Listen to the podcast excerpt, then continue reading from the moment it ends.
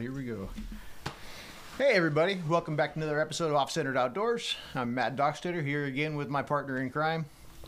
My no shoes wearing, animal stuffing, midget moron from Ojai, Chuck Testa. The one and only. And we have, uh, as promised, we have uh, company today. Yep. Famous guy, Jeff. Jeff. Jeff. no, well, he's famous, He's But in- infamous. infamous, but no, we have a, uh no, we have a really good friend of ours, um, Rick Krane here, out from New Hampshire with his wife, Kathleen, and um, we call him the uh, New Hampshire Flash. I don't know for those of you who don't know Rick Krane, he has angler artistry. He's got a world titles. I don't know how many. Well, it, uh, we, we, we judge a lot of shows and teach a lot of people how to become national and world champions. And Right. um, yeah, we just buzz around the country and do a bunch of work. And we have a school and we even talk to Jeff once in a while. Yeah, my apologies. So, um, anyway, you're out here for another mad dash, and Yes. uh, then you got sucked into Jeff's world, right? like the vortex. yeah. It is. It's bad, huh? It's scary if you if you don't have your shots. So. Yeah, yeah, absolutely. that's it. Well, he puts a muzzle on me every now and then. Shuts me up. That's just so good to see you. Yeah, it's You great know, to see we're you. It's we're, good- we're good to um, be back up. excited to have you back, and uh, we're going down to the my old burger joint. You know, where I got the nickname the five dollar hamburger flipper. I cut that out of my intro to shorten it up. Yeah. But uh, we're gonna have some lunch and uh, we're gonna screw around and They're going to take Tell your life. taxidermy title away. I mean, I, last time I was here, you had a bunch of work, and now you don't have a bunch of work. You, you mean you actually do taxidermy and, and turn around and give it to the customers? sadly Allegedly. Wow, allegedly. we, we we were so see they think we're probably lying. We got so good we had to go like hang a shingle. We were walking the streets of Ventura, you know. Yeah, had bust out We'll the work sandwich for food, you know. And, and uh, in fact, one of my cust you know how small world it is. So one of my this guy we just did this buffalo for um, ran into another one of my cli I don't know. They were just bullshitting out of nowhere, and then he goes, "You hunt? Yeah, I hunt." Blah blah blah. Oh. Who's your- you know, and then he goes, "Yeah, I just had a buffalo." Oh, by Chuck. He goes, "Yeah, I just picked it up." He goes, "Well, when did you bring it in? Like in March? What? You know?"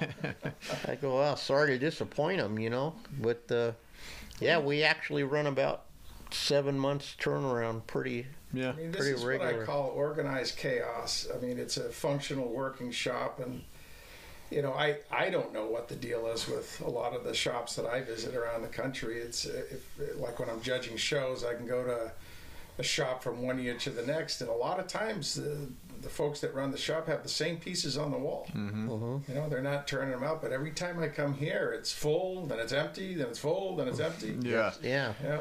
We're getting ready to start what we call another run. A Yep. couple of runs. We just got uh, As soon as the big brown truck shows up. Yep. Matt uh, trudged up to the tannery last week, I Yep. think it was, and picked up our capes, and that's you know all the way back from October and September, way way back then. Way back when. How is Oh, my that God. affecting the business today? How does that affect your world in taxidermy with uh, post uh, COVID hysteria and with the tanneries being so uh, backed up and far behind? Because we've lost a few tanneries, haven't we? Yeah, a couple big yeah, ones. a Yeah. couple, but uh, our tannery, thank God. I don't know.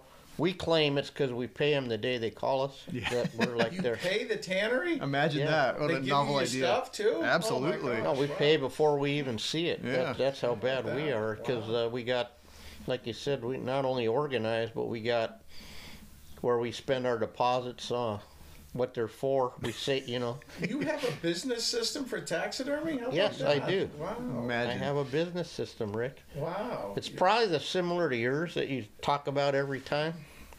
Could could you share that with our listeners? Well, we will, but let's first Okay, talk a little right. bit about your first question. Oh yeah. So COVID, and uh, but worse than no COVID, guys were hunting. Oh yeah. and money out. was a little bit of a, uh funny money was going around. Mm-hmm. Now it's all catching up with everybody. We've had to raise our prices pretty As you do. as we do, you know, pretty good, and it's shocking a lot of the, the clients, you know. And for some reason, again, like we've talked about it probably every time, they they don't value our. I don't know why taxidermy is not valued the same as like you go to an auto mechanic and their shop time is one twenty five an hour.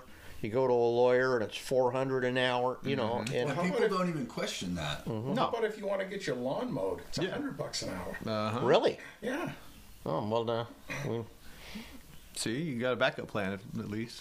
next time you come, I'll have a, a, a '84 Toyota pickup with trash barrels and rakes and shit in Uh, the how you gonna back. put me to work? Yeah, no. So no, that that part's you know Well, I was talking to one Scary. of the tannery owners um, that's from the Midwest, and you know, he said, "Hey, Rick, you know, here's the thing, right? We'll hire 50 people, we'll train them, and in six months you're left with four, and out of the four, you may be left up with one or two. if you're If yeah you're lucky. if any, I would And the say reality is, is that I guess you can go work at the car wash today for 18 bucks an hour, or you could put some bull work in and, and do some tanning work. And I, I think, I think folks are not looking for careers anymore, but the path of least resistance. Yeah, that's absolutely. that's what we're saying. Yeah, and um, um, out here, the minimum wage is going to be twenty five bucks an hour for uh, yeah McDonald's and everything. Yeah, twenty five bucks an hour, so you can walk in off the street like Jeff with no skills, no experience, Wow. no brain, no nothing, and uh, and twenty five bucks to start. Can you freaking believe it? I mean, I'm no economist, but you know, looking back at the history of this country, you- you've had two times that you can really go up in your prices, and once was between 77 and 79. You know, gas lines and food lines Yeah. and, and everything else. That was the big economic pop, right? Yeah, and then these, we had these guys don't remember the gas yeah, lines. but we Yeah, I do. do. We do. Oh, We're do? old. I do. Oh. Odd and even days. Oh yeah, I Yeah. remember waiting two hours for gas one time with my mom. And, but then you look at the way that they're driving inflation with the economy, uh, labor, parts, material. We, as taxidermists, people aren't doing the algorithms. They're they're not doing the business mm-hmm. models to look at what their projected costs are going to be. Yeah. Mm-hmm. Because let's face it, there's shops that take in work. They're not going to turn it out for two years or, or longer in mm-hmm. some cases.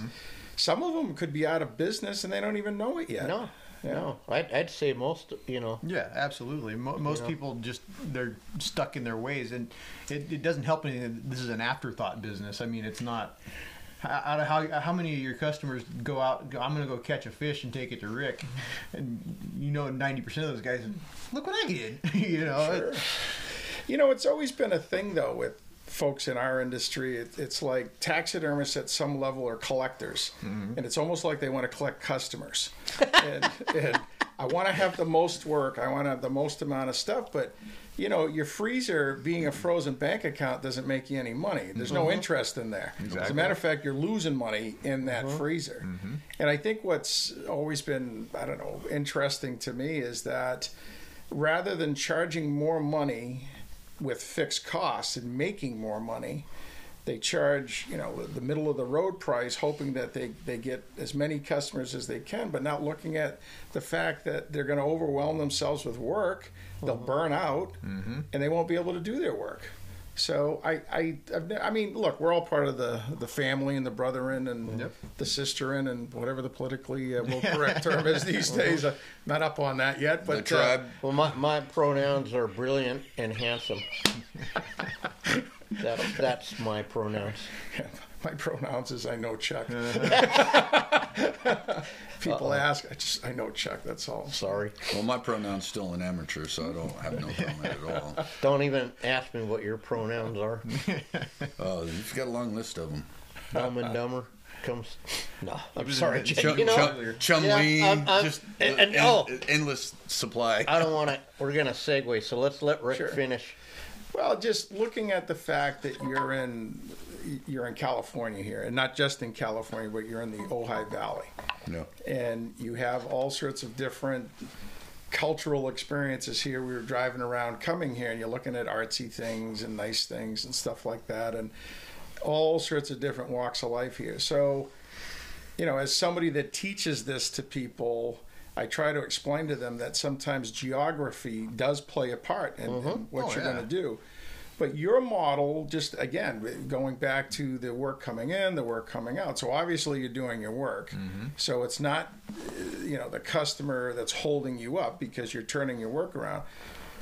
So what do you say to somebody like one of my students that wants to get into this business? You know, if if they came here and understood where you are and you're still doing the business that you're doing, what's the secret to that?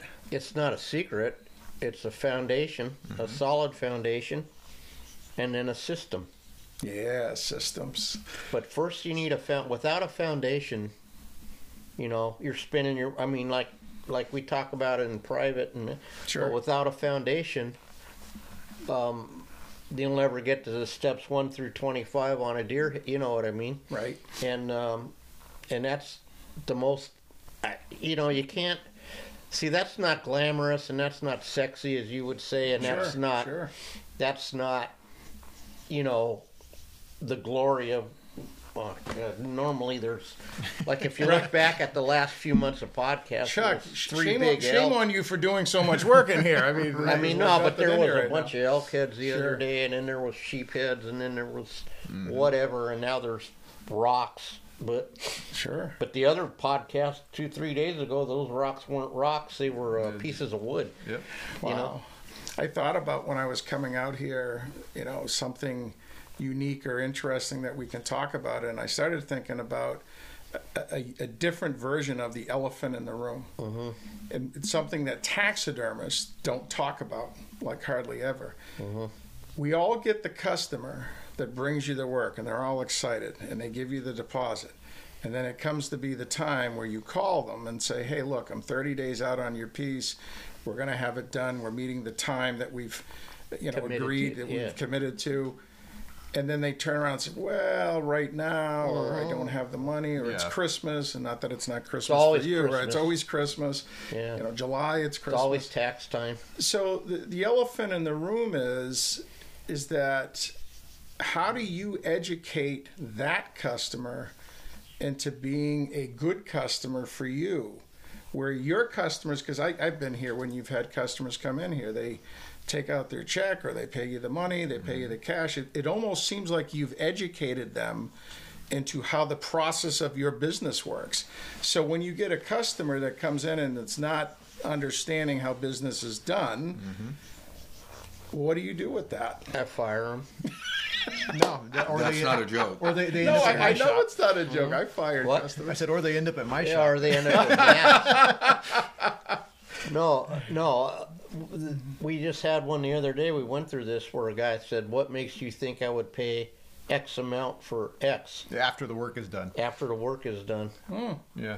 And I Wow. told the guy the whole spiel twice, and uh, and like People, people, a lot of times they don't listen. They're just, yeah, I guess here's they my don't. thing. I don't want to. I, I don't want to deal with it anymore. Sure. Give me it back when it's done. And they don't. They don't ask the important questions, and sometimes we don't remember to tell the important answers when they're not being asked. Yeah, but, this was a client twenty that was year that was a long. you know? Yeah, that was a long time. yeah. That's one of the one of the issues you run into when you do good guy deals here Yeah. and there. Sure. Yeah. You- one- one- eventually, the good guy deal dries up. and so you they gotta- test the water to see how deep that well is Yeah, right? exactly. Yeah, and and then and then a lot of my customers have never and Matt's have never gone to other shops. Sure. And they are don't even know that they're spoiled.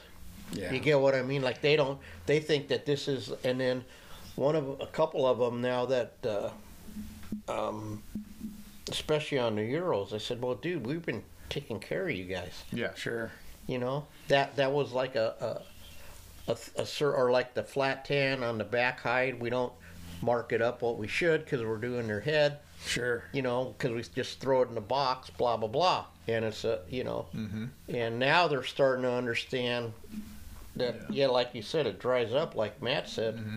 and and then and then sometimes they they disrespect me so much that I just fire them. Yeah, you know? whether they mean to or not. I They mean, don't. And that's what's the interesting thing mm-hmm. because I talked to Fraser about this quite a bit. Mm. Like when these people say a lot of the stuff we hear, do they realize like they're really insulted? I mean, you know, and he says no, they don't think. You know, they don't. They don't know what. It's like Jesus said, "Forgive them because they don't know Right. what the hell they're doing." Yeah. You know. But we're kind of like the, the last stop on the train station. You know, we're the mm-hmm. last station on the on the railway, and you know you'll you'll research your guide, and you'll research your outfitter, and you'll research your gun, and you'll research your ammo, and you'll research whatever that goes along with the experience of mm-hmm. what you're trying to hunt for or fish for or whatever. And then when it comes to your taxidermist, they'll try to save twenty dollars. Oh, it's Yeah. crazy. Oh yeah. You know, it Crazy. doesn't make any sense. crazy. That's why a couple of the, even a couple of the famouser hunters aren't in here anymore because they can talk some poor schlup into having to honor a mountain their Yeah. their number whatever sheep it was and uh, I, I don't know, You know? what he'll think about this, but uh, Dwayne Dewey was just up, and Dwayne is just considered in the industry one of the best taxidermists. Period. yeah You know? sheep guy though. Yeah. I know Dwayne. He's a Yeah, he's good, good guy. great guy, great guy, and. We were up uh, in the mountains. We were just having taxidermy conversations, as we would call the private conversations.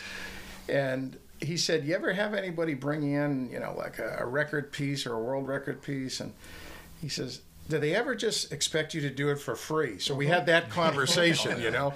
The honor. This will make you famous, right? If you yeah. get What the any hell, more I'm famous, right? famous. Right, exactly. If you get any Or more infamous. famous, right? You couldn't. uh, Whatever. Don't you know way. who I think I am? Yeah, don't you know? I'm a legend in my mind. That's, Fig, that's where the term fig jam came from Uh-huh, in absolutely. Australia. Fuck, I'm great. Just ask me. Fig jam. Uh huh. Now Absolutely. we've blown the secret out when we call guys fig jams. Now we're in trouble. Well, that, that guy's will a that'll fig be the jam. new code word. Fig jam. absolutely. Okay. Yeah, it's been my Matt and I and Rudy's for and just for quite a while. Uh-huh. But but doesn't that speak to the whole uh, narcissistic ego part sometimes of the sportsman? Mm-hmm. I mean, we have it too. You know, we're we're playing with dead animals. We take God's creation and we try to replicate and do the best we can. Mm-hmm. I- And you know, I've thought about this long and hard after 40 years. Why do we actually put taxidermy in our house? Why do we actually put it there? Because we love nature so much. We- Yeah. We, love the the whole memory of the experience of being outside and Exactly. but yet you, you go to somebody who hangs a shingle on their door, who has a phone number, they're they're listed in Google, Yeah. and yet somebody thinks that you are not as business like or professional as anybody else. Mm-hmm. And it's just something that we have to collectively as an industry try to overcome. But how do you overcome something in an industry that has no standard? Yeah, that's that's really sad. And then a couple other things too. I just had a point. Some of my people, they go somewhere else because then you're not the new hot setup. Yeah. Yeah. You're not the guy. You're not the mm-hmm. you know whatever. And then usually what happens is those guys that come back are some of my educated guys too. Sure. You know, and they and they and they really appre- appreciate you more. Absolutely. And now we've built up, and Matt's really starting like he's where I was, you know, when I was forty. Sure. And he's starting to pile up a bunch of guys that appreciate and want his work, Yeah. and then that helps you get enough self-esteem Right. to to not have to put up with it. But then what a lot happens is you need the money because you didn't have a solid business foundation, Right. or you have to pay your mortgage, so you eat crap, tons of Right. like like on uh, Thin Red Lines, they ate buckets of shit. To, you have no idea, right? And and uh, You can burn it too to stay warm. Yep, yeah, well that too. But Right. should why didn't you do that at the trailer? Well, all he I- would I- have to I- do is call me. I, I think I think Kathy was considering burning me, but uh, yeah, yeah, yeah. But point. anyway, no. So we say it all the time. Now here's a good, another good example too, which is hard for them to get around. Is like we buy in bulk because you were talking about. So a case of, for example, that stuff I use for the rocks, it doesn't eat. It doesn't. Right. It, it doesn't. And um, um, so we had to go through a transition when I wasn't doing good business and just sweat it out till I turned it around. Yeah. And now we buy bulk everything, you know. sure. And uh, a lot of ways we got through the uh, the bad time in COVID is we ordered ahead, mannequins, Eyes. Eyes. Eyes was the big Oh, one. yeah. eyes, yeah, and and a bunch of stuff, you know, and uh, we didn't really want to tell anyone. Or well, we could tell because they weren't going to do it anyway. No, but, well, but you can't when you don't have any money. You already spent the deposit. So how are you going to buy supplies?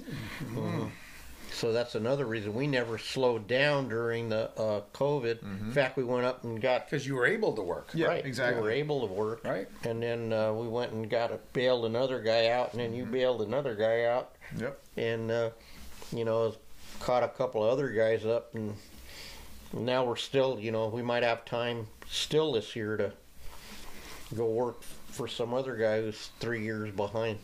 Isn't that something? But well, let's talk about. Remember what you were saying on the phone about the, uh, like how many firemen do you know that committed suicide or Yeah, that's that dirty little part of our industry that if you're in it long enough, it comes up in conversation at shows or if you, if you get together with, you know, taxidermists that you've known for a long time. And, you know, I, I can't remember the first year that the conversation came up with me, and, and there was a taxidermist, he was a bird taxidermist from Maine named Mike Cusack, and he used to have an ad in, in Joe Kish's Taxidermy Review. And mm-hmm. he was a pretty good taxidermist, and he was the first taxidermist that I knew that actually took his life. Mm-hmm. And then after that, you start talking to other people, and they knew people. And then over the years, you start knowing more people. And n- not that it's any number that you want to capture or any number that you want to even store in your head because it's such a sad thing and it's such a tragedy. But I know 11 people, or I knew 11 people, I should say Wow. that that have done that. And um, Richard Cristoforo, he's a gentleman that got me into taxidermy when I was 15 years old, and, and Richard knows like 15. Mm-hmm. That's a big number if you Yeah, think about absolutely. it. You know, it's just a big, big number. You know, I think for a lot of people, and and this is I'm going to quote Richard mm-hmm. because it's not my quote; it's his quote. But he said, "There's only two ways out of this business. You unplug the freezer." okay, and you take off and change your name and move to another town like you're in the witness protection program. Mm-hmm. which a lot of them actually do. Yeah. Oh, oh, for a fact. Oh, for a fact, for a fact. You know, but some people they end up throwing a rope over the rafter. You know, and and what they don't realize is there's an answer to the solution. You know, there's an answer to the question. It's communication. You got to call your customer, say, "Here's where I'm at. This is what's going on. You know, we we've hit this. Um, you can."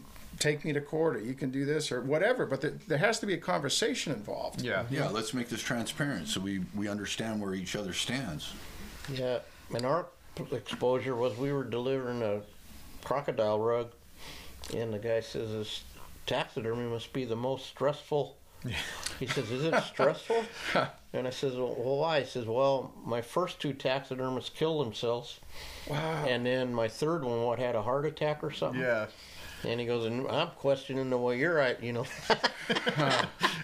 Well, you know, it's it's kind of an unspoken thing in our industry, and, and I, I think it starts with the period of time, perhaps when you start or how you get into it. Oh, look, look, I've been judging since '89, and, and at the Nationals this year, I announced that I'm going to retire from judging after all these years of doing. Really? It. Yeah, yeah. I've you know I've had some. I'm, look, I'm I'm old now, right? So I've had some health things. I've looked at what I'm doing, what I'm not doing, but. Uh, for the folks that get into it today, they, they go to the competitions and, and they're a great thing. You know, you meet people, you make friends for life, you go to seminars and you learn things. But I think the overall opinion has always been uh, that taxidermy shows are for you to share information and to gather information so you can go back and make money. mm-hmm.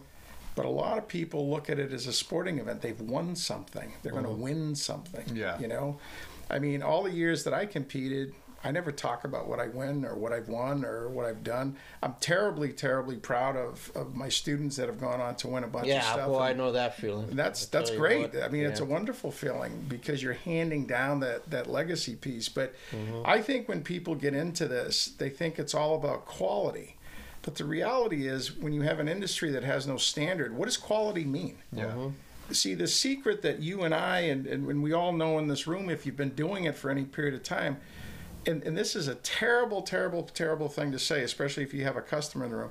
A customer wouldn't know quality if it bit them in the ass. 100%. Mm-hmm. They wouldn't mm-hmm. know. They only know what you teach them. Mm-hmm. That's all they know. And and if you do your work in a timely fashion, then you've taught them that you're a serious business person and you honor your commitments. If you point out the little extra things that you've done or your creativity or how you came up with the design, they take that information and they look at perhaps work that they have or mm-hmm. they go to a you know a buddy's house or a party or something like that and they go, well, your person isn't doing this. Or your tax number said, what? Why? Yeah. you know and and that's the that's the issue but it, again it goes back to that subject that we were talking about and you can just ravel it all into place mm-hmm. when a person starts in this industry you get rid of all your hunting fishing magazines or whatever it is that people do you lose your friends you lose your relatives because they want everything for free Oh, 'cause, yeah. you know you need the practice right Absolutely. yeah sure and and then eventually somebody says well you're new so you shouldn't charge what somebody else is charging but don't we all pay the same price for the same materials? Exactly. Right? And and again, at the end of the day, if if you took somebody that was in the pest control business or somebody that was in the lawn care business mm-hmm. and they were a serial entrepreneur and they just wanted to start a new business and they got into taxidermy, you think they'd charge less? No, they would use a business model to market. They would use a business model to uh, assure new customers and, and new rollover stuff it's it's quite an interesting industry, but I think in the end, that's why a lot of people take that one big heavy step that they shouldn't. Is that they don't see a way out. They don't see that they missed the point because no one ever talked to them about the business part of it. Yeah. You know, then you're trapped, right? You're you're stuck in that box. But Yeah, and then uh, for earlier this week, uh, we were working around here, and uh, Dave, one of my guys, oh, he was here last time. yeah, yeah, from so Indiana. he opened his yeah, school, yeah. Okay. and he had a student there, and he wanted to enter. You know, it's part of the sales pitch. I don't know what it is, right? But they call him. You know, You too will be an award-winning taxidermist. yeah, yeah. and uh, so they they they call me up, and I'm talking to the guy, and he goes, "Wow, there's way more to this." And somehow came around, he asked me, "What do we charge?" And I said, uh, "It's eleven hundred bucks." And he's like, "I'm like, well, what do you?" He goes, "Well, five hundred to seven hundred. And I'm like, "Okay, so at five hundred, you're paying." 250 out of your own pocket to break you know what i mean Sure. And labor's not free. at 700 you're all, you're 50 bucks in the hole but there's no money i mean you haven't Right. made anything Yeah. you're paying them to mount Yep. their stuff Sure. and he just says well they won't pay it then i go well maybe you shouldn't do you know what Oh, i mean I can't get that in my area. yeah Oh yeah, yeah. Remember what I told you when you told me, okay, first session or first workshop I did with him, we're on our way to the airport, and he goes, okay, don't forget to hit the ground running. Make sure you're consistent in it. But the main thing is, is go home and charge 60 an inch. I go, dude, I'm, I'm charging 19 an inch. I'll never get Pretty that sure I'd around say here." sixty, but yeah, but but it was a good number. Yeah, I'm it was- sure. it was- it you know, It's more I mean, than look, what I was even there's a thinking. pushback to- point at, at at every point in every business, Yeah. whatever it may be. But the reality is, is that a person who's a professional in whatever business they're in, if you own a mechanic shop or you own a restaurant, you're not going to give your hamburgers away. You're not going to give the tires away. You're not going to, you know, you're not going to give the soft drinks away. You can have specials from time to time. Mm-hmm. You know, buy one get one free, or everybody gets a free drink before noontime on Tuesday, or whatever the deal is. But the reality comes down to the simple fact that Walmart doesn't charge any less in my town for a 55 inch TV than they do in your town. yeah yeah, Okay. well and then the, the, all the supplies are the same Yeah. Right. and and most of them are ordering from the brand so they're paying premium Sure. premium Sure. you know And then they're not ordering enough. They're only ordering a small Yeah, amount of what they need, per and then they complain about the shipping. Yeah. You know, Yeah, because uh, I we order however many. Well, we don't even have to. Yeah. Order. We or our orders are the boxes are full anyway. the- ty- typically, we I don't buy deer mannequins from them, but I did. I had to buy a couple the other day, and they just came in, and for two deer mannequins, it was almost two hundred dollars in shipping. Wow. Yeah, and we get three giant big boxes from research full of stuff for just over two hundred dollars. Sure. Yeah. So, yeah. sure. I So I, mean- don't know what their deal is. So but geography plays a game in it. Somewhat, yeah, for sure. But I mean, people are saying the same thing everywhere throughout the country on shipping prices, and shipping is shipping. It's And- always going to be and stupid. As, but as bitter as that may be, and as stinging, you know, of a sensation that they get that sticker shock when you get your shipping bill. yeah, A business person is going to pass it on to their customer. Well, that's Absolutely, it. And they, absolutely. they don't even count the shipping, Rick. no. they they, they're- they get know, a price they out of the catalog. and, Okay, it's going to be Right. seventy dollars for a mannequin. Let's Well, seventy plus, right? The shipping. Plus a hundred bucks for shipping. Yeah. Sure. It's more than the shipping is more than the mannequin from some places. oh yeah, You know, it's. It, I was at a couple shows this year, and, and I was talking to a good friend of mine, and he works for one of the big, big, big, big supply companies, and he's a former world champ. Well, I guess you're always a world champion whitetail guy if you're a whitetail guy, but um, he he explained to me that when there was this big eye shortage, and I guess there's still somewhat of an Oh, eye it's shortage terrible. Yeah, it's just really. That they every time somebody called, they let them know. Mm-hmm. You know, buy a little extra. Not that we're trying to upsell you, but buy a little extra because we are running out right now. Yeah. We're not making more of them right now. We're running out. So he had a bunch of eyes on a table uh, at one of the shows, and I was sitting with him in his booth for a few minutes. People kept coming over and picking up the eyes, and they'd put them back down, and I'd say, "Well, what's what's the deal? If there's a shortage, how come they're not buying everything?" Because they're either not the competition eye that they're looking for, Yeah. or they don't have the money to buy them. So how crazy is that? You can't even afford to be in business sometimes. yeah. No, and then we buy card sheets of ice, you know, Yeah, and sure. then and then Mark, you know, here again, this is another thing. So with research, which we're pretty, you know, of course, and we don't get paid by research or nothing like I wish. stupid rumors are, but um, But they're only up in Oregon, right? yeah. Yeah. So I mean, it's pretty. Well, close. no, they have one in uh, Illinois too, Yeah. Oh, okay. and okay. South Carolina. I most of the even. most Oh, of their okay. whitetail stuff comes Okay. out of Illinois. yeah. So they have satellite places Yeah. as well And, now. um, okay, that's um, good business. But so we always order, and then now all of a sudden the eye shortage. So guys that don't order, they're calling up wanting fifty pairs of eyes, or you know, and all this stuff. And then Mark's saying, "Listen, I'll give you five or whatever, ten sometimes."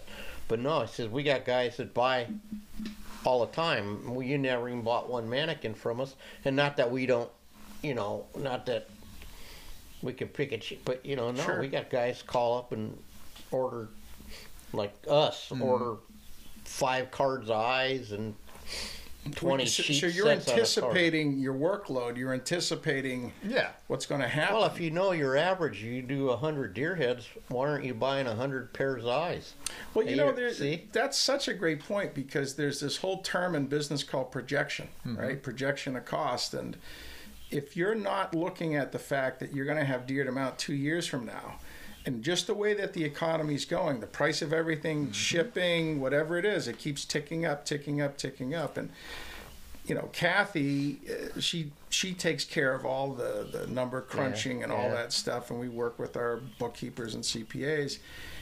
And if you're not looking down the road, you you, you could buy a, a mannequin today at X dollars, and in two years from now, if it's up thirty percent, where do you make that money up? Because you can't go back to your customer and say, "Hey, uh, you know, I got charged more money, so I, I don't have to charge you more money." Yeah. No, you, you have to, especially right now in this just terrible. I, I know it's not terrible. Somebody said the other night on the news the economy's great. Okay, and, and they put the crack pipe down and stepped away from the te- television oh i was camera. going to say are they from maine eating the moose No, they were from or- California actually. So Oh, you know don't don't even please don't start no, me I, I 'cause was gonna, think I, I was they- gonna, they- I was putting the start button, but uh, no, there- we're good. there's a mental illness going on here But the reality is, is that if you're not trying to project right now in a volatile economy, mm-hmm. you you could hurt yourself big time Oh, down the 100%. road. Yeah, no, So- and uh, then we we had to race twice, you know, like a year or something period, mm-hmm. quite significantly. So we we got our eyes and we got our this and we got you know half dozen kits of everything with, that we could get case of bond, you know. And then people ran out of bondo, and we still had Oh, bondo yeah, because Yeah. we buy it in a case and blah blah blah and uh, So the guy I get it from, as long as I buy it in the case, I can get it in the case, and then I get a, a little bit better price Sure. because he's nice to me. But you know, and you're going to use it. oh Absolutely. yeah, Yeah, yeah, and it doesn't eat, item, and it doesn't, it doesn't, you know, it inconvenience me, Sure. and uh, I don't have to talk to it or nothing, and and you know, Doesn't mean we don't, but doesn't, yeah. Especially if you use enough of it that day. Right? Well, but the point is, is that we we did so that we wouldn't, because we know we're still gonna have yeah. the, you know what I mean. That everything's still gonna go, and we didn't want to have. We can't raise our price like every six months. Sure. I mean, you should, but you can't. And uh, But if you did it, it'd be almost like you're not paying attention to your business or your industry. You're Yeah. not paying attention to projection. And and that's the thing. If you come at the beginning of the year, whenever your fiscal year is, or whenever you start setting your prices, and you say, "Listen, I don't want to have three price increases in a year, so we have to do this now. We have to make the price increase now in projection for what it's going to be." yeah, that's what we you know we we didn't use that fancy word because. Uh, you know, I was most likely to end up in prison, class of '74, Uh-huh. and I don't know what Matt's deal was at his high school, yeah. but um, I don't either. Don't worry. Yeah, no, he doesn't either. But, so whatever you want to call it, you know, call it whatever you want. Sure. But we have to uh, start thinking of. And sometimes poor Matty just like, uh, you know, here we go again, chucking the Oh no, I whatever. You know, I, I get stuck on the.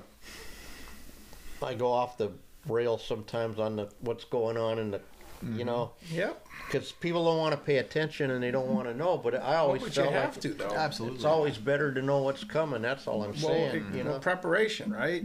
you know. I mean, even the motto of the Boy Scouts is or be prepared, right? You got to get out there and, and prepare for things. And you talk about systems, and when, when I'm teaching and we have students there, I always try to tell them that preparation, process, and procedure. Mm-hmm. You can have the best plan in the world, but as Dwight Eisenhower said, if you don't execute it, then it's just a great plan on paper, right? I mean, that's all it is. So when you execute the plan like anything else, you're going to find what really works and what can be improved. And then you just keep fine tuning it until you have a roaring system down where it's, mm-hmm. it's just good to go. yeah. And and I think sadly, part of the comp like you were saying about the competitions, these guys are always cha- you know, because they don't have a foundation or a system, mm-hmm. No. and they're chasing, chasing whatever the you know what I mean, and they're Sure. and and then they don't have a because they don't have a, a system foundation too. They jump around on their manic, you know what I mm-hmm. mean, and mm-hmm. they use six different. gu- Not, I mean, sometimes we have to use what we have to use, Yeah, sure. depending on what we're doing. Sure. But we also have our ways. We swap out a lot of heads, Absolutely. and Yeah, we're just using the back part for a foundation, you know, Sure. to build it on. Mm-hmm. But if you if you jump around on your mannequins, then your work isn't even consistent. You know what I mean? Right. It- Yeah. It's it's it's Well, consistency, I think, at least in my experience, is far more important than the quality piece of it. You know, eh, look, what we do is a visual thing. It hangs on the wall or on a table or on a floor, wherever it is, and people are going to look at it. And what are they looking for? Whatever their experience is. So if, if little Johnny or, or Mary goes catch a crappie or something when they're four years old, they're going to see something, right? But if you take a guide that's been guiding for 40 years, they may see something different. So you have to put that fish together for both of them, Yeah. right? That's what you have to do. Then, then you win, right? That's the consistency piece of it. Everybody has little signatures to their work, but if you're capturing the signatures of nature and, and you're trying to do that, then it enhances the whole visual piece of it. Mm-hmm. And I'll tell you, and this is controversial, and, and I know people don't like it when I talk about it, but you have this scenario where people for six months or four months or a year or whatever it is, they, they try to do one really great piece, really great piece. And yet that's not what they're doing for their customers. Yeah. So how do you practice bad habits just to do one good piece once in a while? That mm. doesn't make any sense to me oh. whatsoever. And I wish, in a way, and this is the, the terrible, controversial part of it, I wish the judges, like myself, didn't have to get on top of it, didn't have to touch it, didn't have to look at it, but we actually stand back about five feet and we kind of look at it and go, heck, I'd put that in my house. You know, Yeah. that's a nice looking well, piece. it used to represents it. be. Remember what Joe? I mean, the Yeah. Masters you had to get invited to be in. Sure, at one time. At Yep. one time. Yep. And um, man, well, I mean, or you'd send a picture of the mount already done, Sure. and they'd say it's going in or it isn't going in, Sure. And you had to make your own man. I mean, you had to do, you had to prove you were a master. Now it's three ribbons and twenty five points and or whatever it It's is. not even that anymore. I mean, it's just uh, I won something once and now I'm here. And as a judge, I can say this. I mean, there's shows that I go to now that are people that are in quote unquote the masters division that are making what I call professional or even in some cases amateur mistakes. You know, my my little rhythm to it all is is if you're an amateur, I'm only going to point out three things to you. That's it. Just mm-hmm. three things. Mm-hmm. Foundation, foundation, foundation stuff, right? In the professional division, you're demonstrating your skills. You're showing me I can set an eye. You're showing me that you're not putting fingerprints in your epoxy work or what, whatever, just basic stuff. Dragging your beard through your paint. Dragging the beard through the paint. having having Yes. dog hair stick to your paint Yes, job. yes, all, all the above. Yep. But in the Masters division, it's my reasonable expectation that you've achieved your uh-huh. foundation. yeah. Right. Okay. And now you're demonstrating your deep knowledge of that particular thing that you like to do. Mm-hmm. Yeah. And it's not any hard. You know, it's funny. People think that the Masters division is a harder division to be in or harder division to judge. No, actually, it's easier because there, there's not a lot of simple or bush league mistakes. They, they should be pretty pretty straightforward. And Very consistent. as a judge, you don't have to beat somebody up and send the wrong message. You, you can reward somebody for doing a great job. You Yeah. know, there's nothing wrong with that. But I think sometimes a lot of the folks today uh, that get into it, no one has explained that to them anymore because there's no mentorship, there's no apprenticeship. And, you know, when I had to do it, you had to do your the, the apprentice part you had to do two shows with two different judges so four shows and then they had to watch you okay to make sure that you could do it and then they wrote a letter saying well you know he's, he's ready he's not ready or whatever the deal is and then it was uh, still like a hazing almost it was for about two or three years I hope I hope you're being consistent. I hope you're doing a good job. It's almost like they had to reiterate that you haven't arrived yet. You've just started. Okay, so take it easy. Yeah. But- now, and then this will be controversial, but guy win a title. No offense, a world title. Oh, yeah. Then they'll ask him to judge, and he comes off off that high, and he's just pounding the people in the Mm-hmm. open. You know what I mean? Because there's no, no one. Or, or the other thing happens. They'll call you on the phone because they know you, and they'll say, "Hey, I don't. I've never seen this before, or I'm not exactly sure what I'm supposed to write here."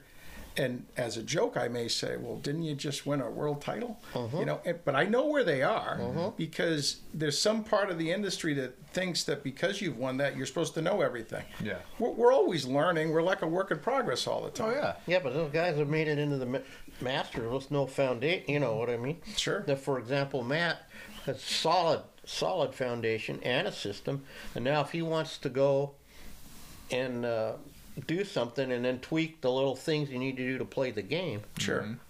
but all we give them the same job that we would just go hang on the on the Yeah, wall in the professional right, professional exactly, division. Absolutely. And I It's think not- that kind of goes back to what you told me when I, when you took me to my first competition. This originally was you take a, a commercial piece off your wall and you went and competed and showed your skills. And then the judge would hopefully um, point out a few things, and then you Yeah. start from there. You know what I mean? And now it's got all, and then this art part too. That makes me want to put my head through the wall because you said it best: nature outside. We're the art is re re recreating the nature to Yeah, where it well, looks. art, art is in the lines. It- It's in the movement. It's in the lines. Yeah. Um, you know, if you squint your eyes and you and you look at a black and white picture of a largemouth bass, and then you look at a black and white picture of a smallmouth, even though there's no color there and you're not really looking at, it, you know which one's which mm-hmm. because the lines tell you Yeah. what, everything is. You know, Jeff Jeff makes a good point with, you know, in the beginning when you're first starting is people forget, I think, that have been doing this for a long time that if well i'll give you a better example of it and, where i'm going with this. So people will say to me sometimes what's chuck really like? Because they know that i know you oh you know? no way! and i go i says you know he's he's chuck right? He's a business guy. He does this he does that he does that. And well is he really good at what he does? I said listen If you went to work with him for two weeks, you'd be so exhausted. Okay, because his reasonable expectation is you're going to come in and work every day. Absolutely. Okay, and it's not going to be this. Well, the mood doesn't strike me, and the wind's blowing the wrong way, and the, the you know the, the trees aren't facing the right. It, no, it's none of that stuff. It's here's your foundation, here's your fundamentals. You're you're either one of the players or one of the fans, right? Mm-hmm. It, that's that's it. Mm-hmm. And you can always look at somebody's blue ribbons. And I, I know more world champions that have gone out of business quicker than, than anything. Mm-hmm. Mm-hmm. You know, the, at the end of the day, if you want to play in the sandbox, you, you got to make enough money to stay in the sandbox, Yeah. right? That's that's what it is. Exactly. Yeah, and then because like because of whatever, and you know, people Matt's starting to really see this a little bit because I told him after a while he'll know 200 more things every day that are Oh, roadblocks Oh, and yeah. this and that, and then uh, pretty soon, how can you forget? Mm-hmm. I, I forget more than a lot of people, and they think that's mm-hmm. arrogant, but it's not. It's I not. for- you know, I forget this. You have troubleshot so much in your career. Mm-hmm. There's no way to instantly keep it at the forefront of your brain to recall it all instantly. However, if you came into my shop, even though you don't even know what I'm working on, right? And I'm sitting there and I say, How would you do this? Something would come out of your mouth because your experience is such that you troubleshot so many times in your lifetime, okay, that your hands and your brain are already geared to troubleshoot it. That's what it's going to do, Yeah. right? Yep. So, you know, Jeff's been on a tear lately. He's been on a roll lately. And why is that, Jeff? And it's not because I put my foot in your ass, but, I but think it is. uh, other than the fact that I did put my foot in your ass, you have done what? Why are you doing so much work right now? Because I don't have distractions. I'm not stopping everything to go put out fires every day. What's the biggest distraction in your life? Me. Right. You know, so the discipline's everything. And and You know. on top of the discipline, what is the one thing that you're doing now that's different? building a system. I'm Correct. staying in rhythm. Correct. I'm, I'm, you know, I was. I have to admit, I was so embarrassed the first time you came out and you Mm-hmm. walked into my shop and you asked me, "Did you not?" I think the word know shithole I'm-" came out of my mouth. Yeah. Did you not know I was coming? Why Right. does this place look like a shithole?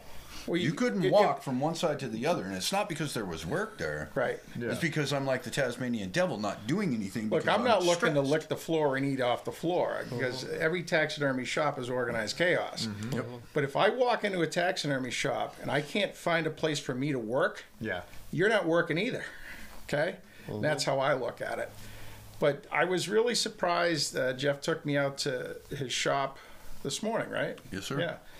And I looked at a couple birds. I said, "When'd you do these?" Said, Two weeks ago. When'd you do these? Last week. When'd you do these? So I counted them all up. There was twelve birds. in three weeks. Okay, in three weeks, he is starting the system. Mm-hmm. Okay, but how come you couldn't do twelve birds in three months prior to that? Just no focus and dealing with all the crap and not sticking to my system and lack of discipline. So a person has no business being in this industry, taking people's deposit, creating the active business mm-hmm. if you have no intention to execute your system. Yeah. Okay. And I was I was in survival mode, taking care of mom and all the other Yeah, dr- but- like like yeah, you but told we all me, have stuff, like though. you've told me, and like mm-hmm. you've told me. There's always going to be something. Oh yeah. You can always It- find it's something. it's a choice, you can always find a reason to not do something. Right. and that's what I was saying. Shit, yesterday, you know, I look back at everything I've been through, and I realized that I was in survival mode and not focused at all. But and who's now, in survival, now I've got survival mode every day? Every day Well, I yeah, wake up but- unemployed and broke, Yep. and I have to figure out what am I going to do today to Yeah, that to to to walk my way to a paycheck. You know, You know, this year I had some medical issues, and I'd go to the shows because it was therapy to me. Mm-hmm. You know, that was it. I, I'd sit. South Carolina was so nice. They put a table in front of me, so I could judge, and they bring the people over so I could Wow. do the critique. I mean, it was wonderful. And I know a few friends of mine said, "Hey." You don't have to prove anything to anybody. I said, I'm not proving anything to anybody. I said, I'm doing this for me. Mm-hmm. Okay. Because one, I like the atmosphere. I like my friends. I like visiting with people. But I can't idle. I can't sit on a couch and just sit there with a remote and watch TV all Yeah. day. for 40 years of my life, I have been geared toward getting up every day and going out and doing work. Mm-hmm. Okay, every every plan that you have in your head to do it is only because you've done it. Right? That's it. There's no there's no getting around it. But yet, like I said earlier in the, the beginning of the conversation, I'll, I'll go into to shops you know, uh, that I visited two years ago, and I'm like, why is the same stuff on your? Oh, well, this guy won't pick it up even if I finished it. Yeah. Well, he's never going to pick it up if it ain't finished. Yeah. Right. I mean, I have had stuff hanging here from. We all have laggers, Yeah. you know. Oh yeah. Oh, yeah. Sure. But like like Paul says, you just finish it and have a savings account on the Yeah. wall. It's a Right. savings well, there, account there on it the is. wall. It's interest. Yeah. Mm-hmm. Right. That's what it is. And eventually, sometimes for me, this has always worked this weird way. Like I've been, again, like on a dry spell or whatever, mm-hmm. and then all of a sudden, out of the blue, some guy will show up mm-hmm. and pick up one of the ones, you know, Like the Cape Buffalo that sat here for 20 years. right. Yeah. Or like like the hogshead that you. I asked if I could hang it in my tattoo shop. Mm-hmm. You're like, yeah, cool. Dude showed up out of nowhere. Mm-hmm. What? Two years after I had it. You're like, mm-hmm. hey, time. Cool, got it. yeah. Well, Had to well, um, repossess it because the guy showed up oh my God. from Jeff. But I uh-huh. meant, you know, Yeah. But you know, it, the last time I was out here, you know, we're spending some time out in California. We're doing some stuff out here. And Chuck asked me, just, you know, hey, can you give me a hand with this? Mm-hmm. Great. This is what I do. Yeah. Yeah. Right? It's not a big deal. It's what I do. And if it was some sort of laborious effort or if I wasn't 100% sure what I was doing, and it wasn't a fish either, was it? Mm-mm. Nope. No, no. no. But it was something within the taxidermist wheelhouse, some finish work, some epoxy work, some paint work, some some whatever work. Clean the eyeballs, fix it up, make it look good. You know, get it get it out the In door. In this case, we had to match a photo That's right. That's of, right. of That's a right. thing, and it was That's a right. particular what I call a jackpot. Yeah. And yeah. I said, I said, can you do your Rick Krane thing? And and he did, and Yep. it didn't take him that long. No. And uh, and the guy was stunned. He said, "This is exactly what it looked like." Yeah. Well, and that's part of the trade of our industry. That's kind of the the miss. I don't know the misstep, I guess. When people say, "What's what's the most important thing in taxidermy?" and maybe it's my eyes, but it's my ability to interpret reference. You know, it's not the magic airbrush, it's not the magic knife sharpener, it's not the magic uh, sewing needle. It's it's no, it's it's your ability to look at information Yeah. And that's that's comes with time. You don't know it on day one. And even after 10 years man you're still learning. You're still learning. You're still learning i heard about a model one time. I was reading a book on business when i when i fly around. I read a lot. And um, it said the 51% rule. When you start a job you don't do your job. You learn your job right and then after a while, you learn more about your job, and then you start focusing on your systems. Once you hit that 49% where you're still learning, but 51% of your time is you know focused on the effort that you're going to make once you cross that line and you're no longer learning heavy then you burn out mm-hmm. then you don't want to do it anymore right or you find reasons not to do it anymore You lose your hunger. you lose your hunger, the, the, the craving to do more, learn more, get better. Hmm. When we all start, it's it's nerve wracking to set an eye, right? Or it's nerve wracking to hold the airbrush. I mean, I teach people how to paint for a living, and I I watch them cramp up trying to, you know, push that little plunger down to make the paint come out, and so I grab a plate usually, and I'll just sit there and spray, and I'll be looking. I won't even look at the plate. I'll talk to them, and they'll watch paint drip off, and I go, "That is the worst thing that's ever going to happen." Mm-hmm. Okay, so let's establish that. Okay, and then then we'll we'll work backwards from there. Mm-hmm. You know, we'll just go there. And I know that you're a, a, great chef and a cook, and maybe you don't want to be called that, but but, but you are because I have I eaten appreciate it. I have eaten your food. When you first started doing that, just as a comparison to taxidermy, you certainly didn't know everything out of day one. Oh no! You, the way I always look at everything I do is if I don't learn something that day, I failed. Mm-hmm. Okay, fair enough. Fair enough. You can never be caught resting on your laurels. You got to be Sure. you got to be leaning forward, leaning into the leaning into the punch, if you will. I know your mentor, and you've had mentors, haven't you? Mm-hmm. Okay, and Are they always the nicest people in the world telling you sugar and spice and everything nice? That's a no. So, so this, For, this for is those how- of us that can't this- see us right now, that was a hard no. Well, I was Hard saying no. because th- I was trying to. I'm going to say this because it's true, right? He is so brutal mm, mm. that I was doing something wrong and he hit me in the head. Mm-hmm. And then I said, "You're not hitting this guy." And he looks at that guy and goes, "Well, he's done." Mm-hmm. I, you know, mm-hmm. you're Yep. not, you know, you're, Right. The progress has stopped in that chapter. yeah, yeah, you're. uh I expect, you know what I mean. Sure. That's So what I would tell apprentices in the tattoo industry because over 15 years, you teach a lot of people coming into the shop, and that's what you tell them. Hey, see how I don't ride their ass? They're already done. I'm riding your ass because you got potential. And the thing How many is- years have you gotten on my ass about pulling my head out of my ass? All of them. Everybody. apparently, to this minute, Yeah, I know. to this minute, Mm-hmm. you know, although I had some false hope when Rick got you started doing the ducks, so I'll see what happens. But I'm not stopping, bro. well, Well, we'll I- see. Look in my eyes. Jeff Chucky. called the other day and and I said, "Stop talking." I said, "How many?" yeah, oh, I said, "How many birds did you get done this week?"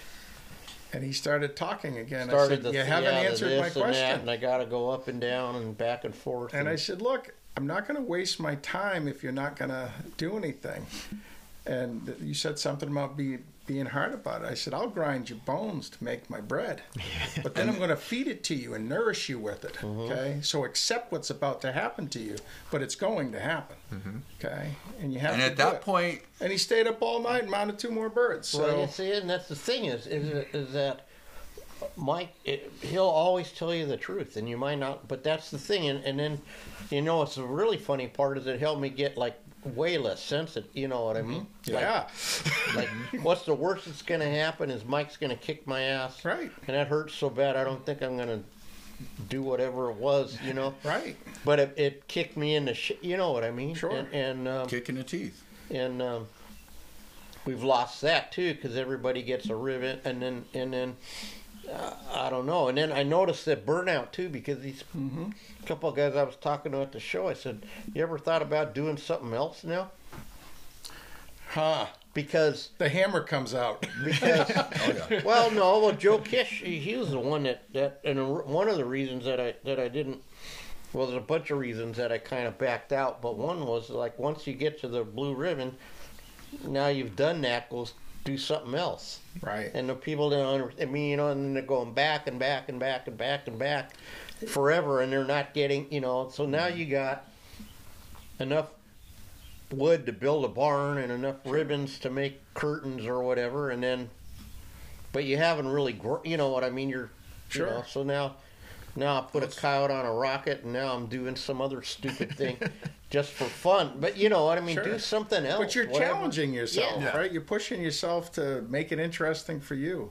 Yeah. You know, I, and like I can, you said, fun for. You know, there's some stuff I want to do just for me It's and because I- for you. Sure. Yeah. because I want to do this and see this and that, and Mm-hmm. you know, and I mean, anybody can call themselves a taxidermist if that's what they're going to do, I guess. And, and anybody can start in this industry or do whatever. And I can swing a hammer. I know how to read a tape measure. I can do stuff, but I got a great friend of mine. He's a great carpenter. And when he comes in and looks at my work and goes, Why do you bother?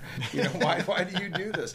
And, and in another genre of my life, people think that, like, I know everything about anything, you know?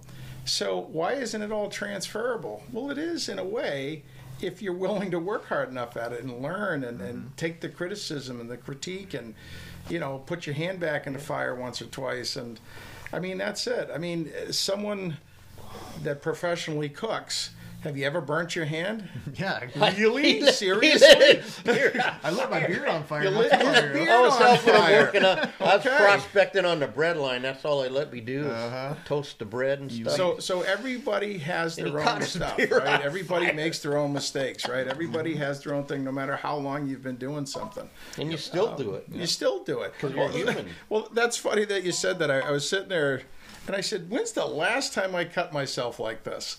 You know, and I and I I'm like, why did that happen? Well, because I wasn't paying attention, probably. Mm-hmm. You It's know? like when I burnt the tip of my pinky off with freaking hot glue. I'm sitting there gluing something down, went to set the damn gun down, wasn't paying attention. Thing flopped over, and I grabbed it and like peeled my skin off. You Yeah. know? Well, it's funny when you, like in my capacity when I'm teaching, it's like my eyes are hyper focused Yep. because I'm thinking liability all the time, Oh, right? I'm thinking yeah. a different, you know, line item on, on our uh, yearly budget, right? You know, we have to pay for commercial insurance and all this other stuff. And, you know, that's the thing. But when you and I are working, we're in kind of like cruise control. You know, we're, Yeah. we're going through the motions, you know, about what we do. But they're skilled motions. They're they're experienced motions. But it still doesn't mean if you're not paying attention, it's going to be perfect, right? Yeah. You still have to pay attention. You still have to go through. You got to make the effort. You can't dial in and taxidermy. No, and then I, when when I said that to him, I didn't mean go do another job. I just meant do something else Something in taxidermy. You know? Different within the realm of taxidermy. Put together an armature. Well, how do you do that? Well, you know, Yeah. Learn how a to carve or paint a rock you know. or do Sure. something. Yeah, dude. Yeah. and then and then now I found out you don't even have to be a master to enter the master. So Mm-hmm. that that was weird because they go, well, then you just say you're ma- now you are because you say you are. Sure. Well, You know? I- the first show I ever competed at, I had gone to several shows with Richard Cristoforo for, for a few years before. So in 82, I guess it was 82, I, I went to the Connecticut show and a gentleman, Peter Wilson, was judging. And, you know, Peter, you know, worked at the um, Peabody Museum, which was Yale University's Natural History Museum. And so here's here's me, Johnny Come Lately, right? I'm just some guy there to win a ribbon, you know, for the prize hog at the 4-H fair. No disrespect to the prize hog people, right? Uh-huh. But the reality is, what am I doing, right? I'm, I'm sitting here thinking about it, and go to a show because that's what I've seen other people do, and I figured, well, I I know a bunch of stuff about fish, and I know a bunch of stuff, and so when I got there, the first thing they said, "Are you an amateur or professional?" Because they didn't have masters then, right? It's just amateur and professional. They used to line everybody's stuff up. Mm-hmm. And I said, "Well," I, I, they said, "Do you do it for a living?" I said, "No." And they said, "Okay, amateur." Bang, there, there it is. So, phew, got that out of the way. And then the deal was is that after the judges were done and you saw a seminar or two, and the next day came around, you had to ask for a critique. That's what you had to do. And I said, "Hey, Mr. Wilson, uh, you know, I'm Ricky Krane, and you know, can I get my critique?" And he said, "Young man, that is the worst fish I have ever seen in a taxidermy competition. I got a third, mind you. Okay." He says, "Clearly, you have no ability. Clear, clearly, this is overwhelming to you." He said, "What do you do?" And, and I was frozen in time. I couldn't even move. I don't even know if I was breathing at the moment. And I remember Richard saying to me, Richard Cristoforo, you know, you got to ask for your critique. So I said, "Can I have my critique?" He says, "What do you think I'm giving you?" he said, "Why don't you learn how to set your eyes so I know it's not a squirrel or a gopher or something?" Then he walked away. And I went outside and I threw up in the parking lot. True story. Mm-hmm.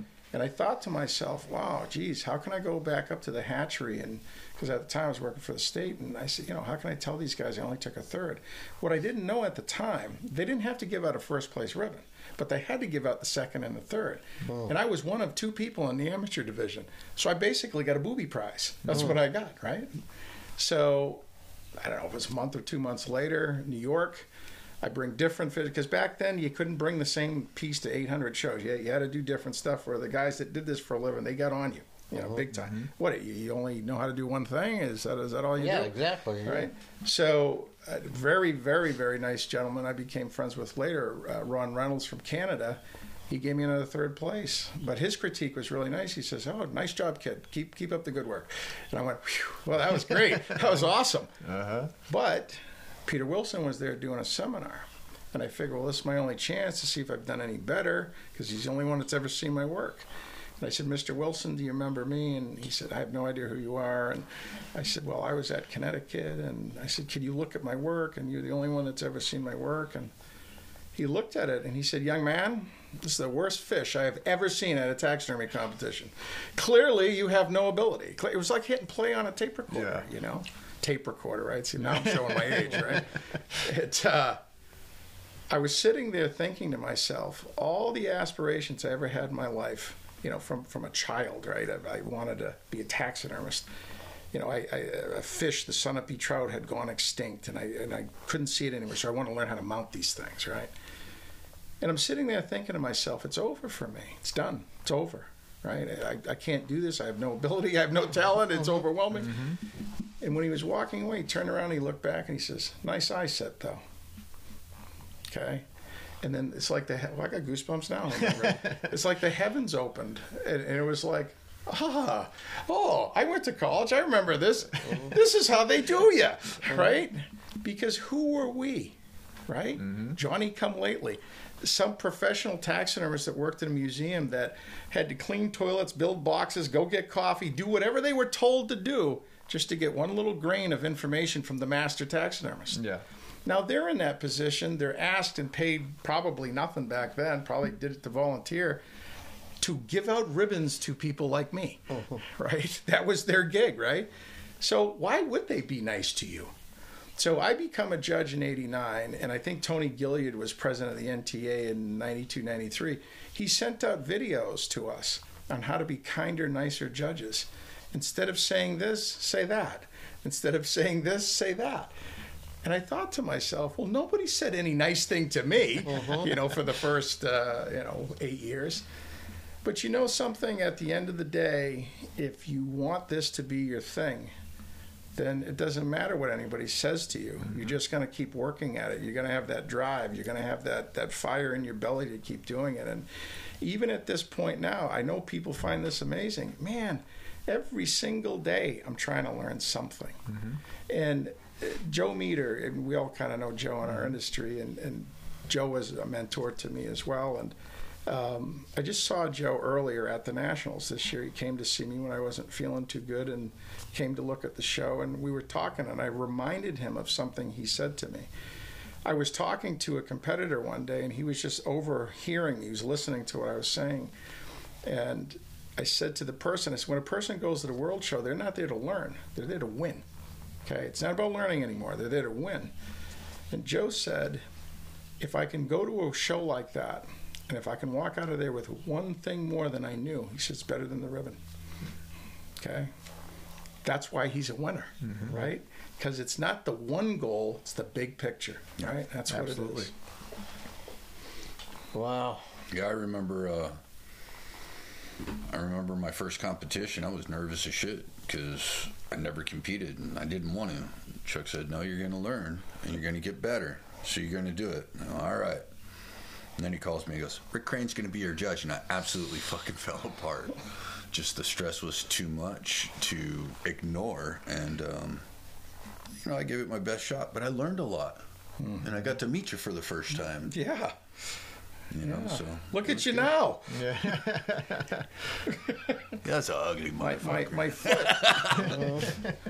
Well, your buddy uh, that got you started, the first thing he said when he called me is he said, So, how's your backlog? Or something. And I'm like, What? He goes, Well, how far behind are you? And I'm like, uh, I don't understand the question. what do you mean? He goes, Well, you know, are you. I go, Oh, no, I'm done or so. I don't think he believe. Honest to God, I don't think he believed me. But I was, you know, I It's a said, foreign no. concept. Yeah, I know. said, I said, we don't get lapped. I mean, that's Sure. like our rule. Sure. You know? But you teach your customers that when they bring you work, whatever the price is, uh, look, what's the most valuable commodity in the world? What what what, what is it? It's time, right? It's the most valuable thing in the world. What would you give to have it back or to be with a loved one for five more minutes or whatever the deal is? These folks that won the lottery and they caught a 10 pound largemouth or they, they won the lottery and they, with all their excellent skills shot the biggest sheep they've ever shot in their life or the biggest mountain lion they've ever shot in their life they want that back as fast as they can, mm-hmm. right? And and they want it so they can talk to their friends about it and Yeah. show it to other people. So we do have value, right? We bring mm-hmm. some kind of value to the table. But if you're if you're not a professional business like your shop here is, and if you're not turning your work out, you're not fulfilling that piece of what their experience is, and you won't stay in business very long. I don't think. You've both told me that you can be a great taxidermist, but if you don't know shit about business, you're going to be out of a job. And if you don't quick. produce, I mean, uh, the bottom line is they don't care if you can see the brains through the nose. Mm-hmm. They want it back. You know, they don't care if it's got a nictitating membrane or a cornical gland or a, you know, or the best anus like Sonny got the award for. So they just want their stuff back. You know. But uh, anyway, I think we about time to wrap it Yeah, up. we're- because I'm, I'm hungry. Yep. What a what a! I, I think there's so much really cool information that just got shared here. Oh, here. no, Yeah. for sure. I In could a sit here short for another period of two time. hours. I This was exciting for another me. Yeah. Holy well, we, smart we're one, just grateful that you came up and, and, and did one with us again. You know, Yeah, we'll uh, have to leave it as a to be continued. yeah, to, To, be, to be continued, continued. Absolutely. You know, Oh, 100%. Yep. well, All right. So, thanks What an everybody. episode, huh? Yeah, great episode. Thank you all for tuning in. Uh, be sure to find us everywhere you look for podcasts: Spotify, Apple Podcasts, uh, iHeartRadio, and YouTube, and maybe others coming. We'll see. Uh, look for us on social media at Butcher Shop Taxidermy, at Ojai underscore Valley underscore Taxidermy. I did it right this time, right? that's right. And then Rick, tell us about where they can find you. Oh, uh, usually somewhere at an airport. This guy. Uh, so, Anglers Artistry and the Academy of Wildlife Art, we're now a licensed, accredited, full fledged school. We're going to do some different things, do some lecture models. Awesome. But um, yeah, yeah, good times. Okay, so they can find you any. You know, Sure. I tag you on uh, that Insta thing now. Yeah. I Oh, yeah. to, you know, Yeah, anglersartistry.com and go and from then there. Jeff, you can find at the Duck, the Duck Club. Or, can- no, actually, I haven't been hunting, Chuck. or, I've been uh, in the fucking shop, bro. You'll find wor- me in the or shop. allegedly working, or just look for a guy with a boot stuck up his ass. That'd be Jeff. Absolutely. I fart athlete's foot. Fin and feather taxidermy. I just want to verify Yeah, it's- that's why Chuck doesn't wear shoes, right? Is that is that He's the real lost so reason many, why he doesn't wanna okay, buy all anymore. right, I just- I ran out. You can find me at duck underscore Vader on Instagram. That's what it is. Yeah. You can uh, search me on Facebook under Jeff Davis in Port Hueneme. Or, like Chuck said, you can find me allegedly working. Yeah. Boys, thanks so much. Thank I you. Oh really no, thank you. enjoyed it. It's It our was great. pleasure, man. What an We'll- amazing. We'll amazing see you um, after All right. Christmas or Yeah. something, or when I don't know when this airs next Tuesday or. Yep, this I'll edit this. I'll edit this Monday, and it'll go out Monday night at or Tuesday at midnight, I guess. All right, Wow, awesome. all right. All right. Well, thanks We're gonna everybody. Go have patty melts. yeah, let's man. go get a Oh, yeah. onion ring. thanks for everybody. Have a Run good down, one. get you some. No, don't do that.